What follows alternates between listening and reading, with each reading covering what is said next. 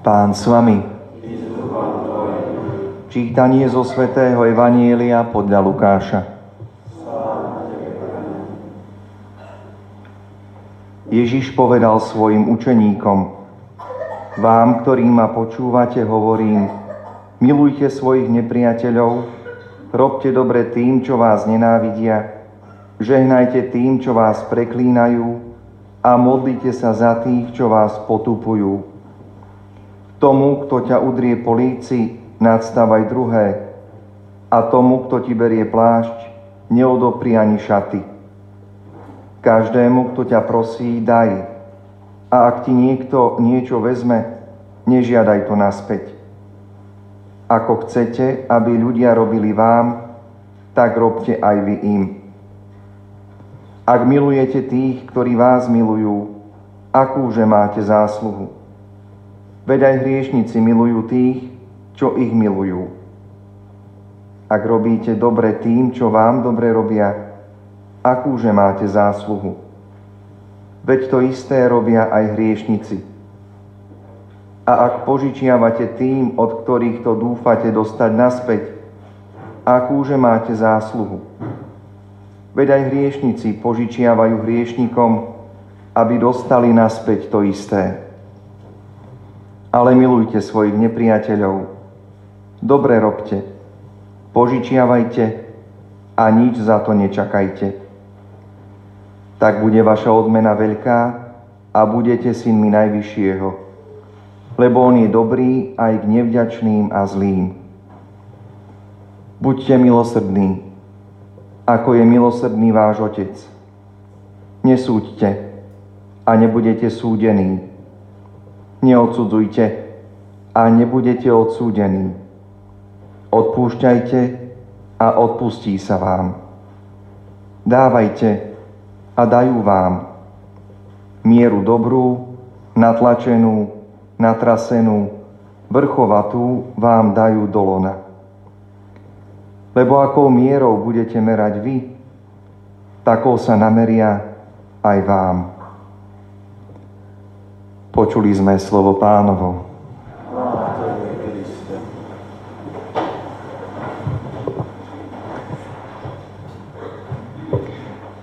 Nedávno sme, drahí bratia a sestry, prežívali milostivý rok milosrdenstva. Ten už je za nami.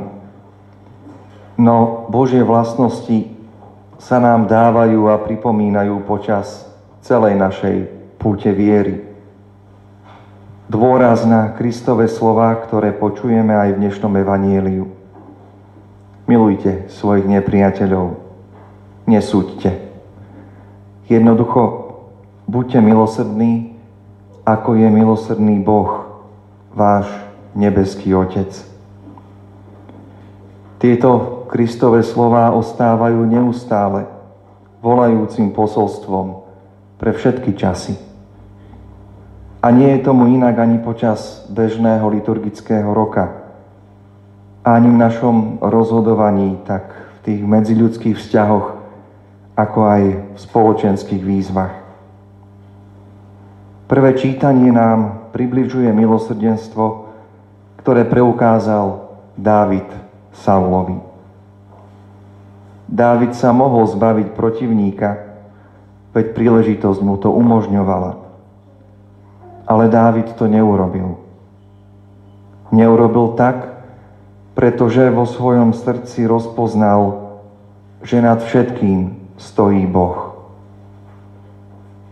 Boh stojí aj nad životom Savla, toho Savla, ktorý bol, ako hovorí písmo, pánom pomazaný, určený pozemský kráľ izraelského, Bohom milovaného ľudu. Savla, ktorý sa stal neposlušným voči Bohu, čo Boh, ako to pripomína písmo, ako čo Boh neskôr oľutoval. Dávid však odmietol úlohu rozhodcu medzi Savlom a Bohom. Stiahol sa a čakal. Žil to, ako mu to bolo dané hral na harfe, velebil pána, uplotnil svoje predovšetkým vodcovské schopnosti. No ostal Dávidom, tak ako sa to ukázalo neskôr. A môžeme si spomenúť na príbeh o Uriášovej žene, keď poslal jej manžela do predných šíkov, aby zahynul. A ako ho prorok Nátan usvedčil pred ním samým, ty si ten človek, ktorý v srdci dal prednosť neprávosti. Ostal tento Dávid Dávidom aj neskôr a jeho hriechy sa stali svedectvom pre všetkých nás. Dávid vedel, že nemôže súdiť Savla, pretože aj nad ním je skutočný sudca. To je milosrdenstvo zo strany človeka, ktoré je len náznakom milosrdenstva, ktorým je Boh. Pán nás necháva často na pospas sebe samým, aby sme sa naučili to, kým je On pre nás. Každý by rád letel v pestovaní a podporovaní svojho vlastného ja. To ja však častokrát narazí na seba samého, na druhých, na okolnosti života. V dnešnej modlitba dňa prosíme, nauč nás, Pane, vždy správne zmýšľať, aby sa naše slova a skutky zhodovali s Tvojou vôľou. Táto modlitba, ktorej obsah často nezačujeme, ale predsa si ju na novo pripomeňme. Prosíme Boha, aby nás vždy učil správne zmýšľať. Pretože v našom zmýšľaní, rozlišovaní z neho sa potom rodí aj naše rozhodnutie, ktoré sa prejavuje v našich slovách a nakoniec aj v skutkoch. Ale to všetko je podriadené Bohu, pretože On je pánom našich životov, aby naše slova a skutky boli v súlade s Božou vôľou. Slovo a skutok človeka je vždy podriadený Bohu. A človek sa k Bohu ťahá, aj keď si to častokrát nechce priznať.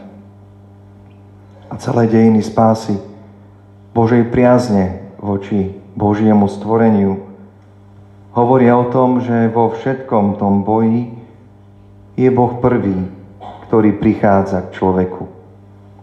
Boh preberá iniciatívu.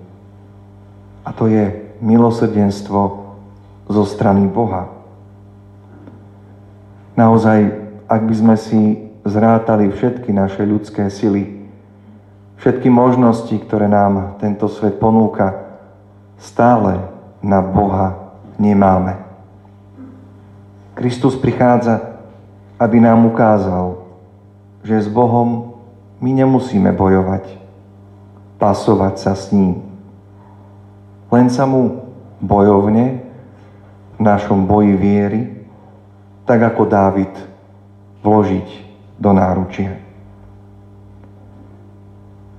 Často sa stretávame s názormi, že buď Boh neexistuje, alebo ho nemôžeme poznať, pretože sa vymyká častokrát našim ľudským zmyslom, nášmu uvažovaniu.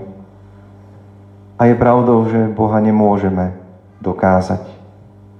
Môžeme zdôvodniť Boha ako takého. A tým najlepším dôkazom pre každého z nás je práve Božie milosrdenstvo, Božie odpúšťanie. Pápež Benedikt XVI hovorí, že jediným ospravedlneným legitimizáciou kresťanstva v tejto dobe je buď umenie a život svetých. Ale ako dobre vieme, nikto sa nestal svetým bez milosrdenstva. Drahí bratia a sestry, a dnešná nedeľa nás pozýva k tomu, aby sme skrze otvorenie sa v súcite a poznania utrpenia druhých pripodobňovali Bohu samotnému.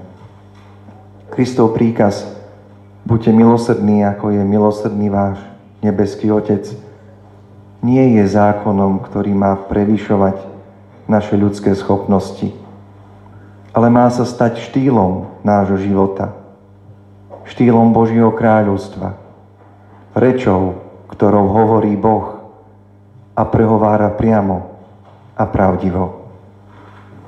Koľko slov počas života vyslovíme, koľko rôznych skutkov vykonáme. Nech sú naše skutky a slova vedené Božím duchom.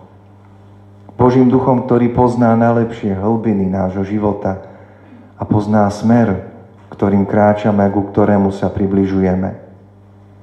Pretože Božou tvárou je vždy Božie milosrdenstvo. On je pánom našich životov, ako aj životov našich blízkych. Nech je naše zmýšľanie i naše slova vedené práve týmto Božím milosrdenstvom.